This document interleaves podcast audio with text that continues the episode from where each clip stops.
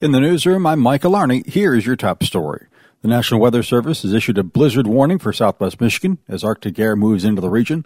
Meteorologist Amos Dodson tells us it'll start to get bad late today. Could see a lot of variability across the area with the added component of lake effect. But at this point, for most of southwest Michigan, we're expecting about six to twelve inches of snow. That in combination with forty to fifty mile per hour winds is going to lead to some significant blowing and drifting. For that reason, driving will be difficult or impossible in some areas. Dodson says he doesn't think there's a chance the system will miss the region. Being stranded will be especially dangerous. With temperatures dropping into the single digits and wind chills dropping to around twenty below zero. Dodson says power outages are likely in some places due to the high winds. However, he also says the snow is going to be on the lighter side. It won't stick to the trees as much as in some other storms. He's expecting the worst conditions to be along the lakeshore Friday into Saturday. However, he says the winds will be strong everywhere. That winter storm is expected to have winds of fifty miles an hour, snow and blizzard conditions in the area. It's just days until Christmas. Andrea Bitely of the Michigan Retailers Association says it could pose a problem for deliveries. We know that we're going to get what, eight inches of snow or maybe more um, throughout the state, and that makes air travel difficult. That makes um, delivery difficult for delivery drivers. But if you know you feel safe going out and doing some last-minute shopping, our retailers will be open and, and ready to help you pick out that great gift.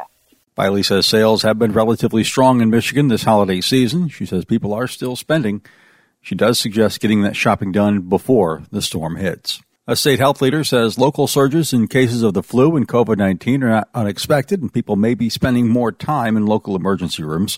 The executive director of the Michigan Association for Local Public Health, Norm Hess, says hospitals are seeing more patients and having some difficulties with capacity. Staffing issues and and other things have caused backups at hospitals, and, and we are seeing people having to spend extended times in emergency rooms, et cetera. He says doctors are encouraged that cases of R S V in kids have leveled off, but the flu and covid nineteen are still a concern.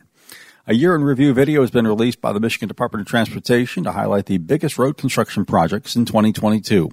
Among them is the work to connect U S thirty-one to I ninety-four in Berrien County. It's a two-year, ninety-four million dollars effort, a couple of decades in the making.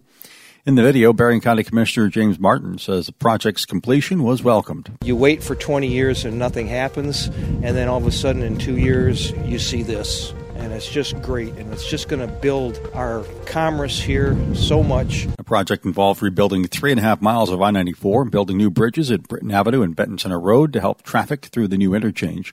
The state spent more than a billion dollars on road projects this year, with Governor Whitmer saying the state is repairing sixteen thousand lane miles and twelve hundred bridges.